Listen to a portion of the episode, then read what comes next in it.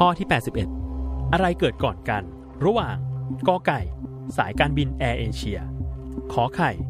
สายการบินนกแอร์หรือคอควาย สายการบินไทยไลออนแอร์10 วินาที จับเวลา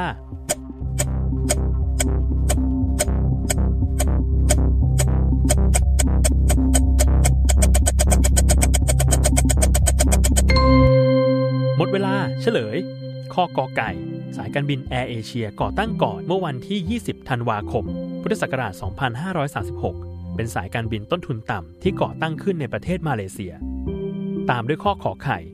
สายการบินนกแอร์ก่อตั้งเมื่อวันที่ 10 กุมภาพันธ์ พุทธศักราช 2547 และสุดท้ายข้อคอควาย สายการบินไทยไลออนแอร์จึงก่อตั้งเมื่อวันที่ 4 ธันวาคม พุทธศักราช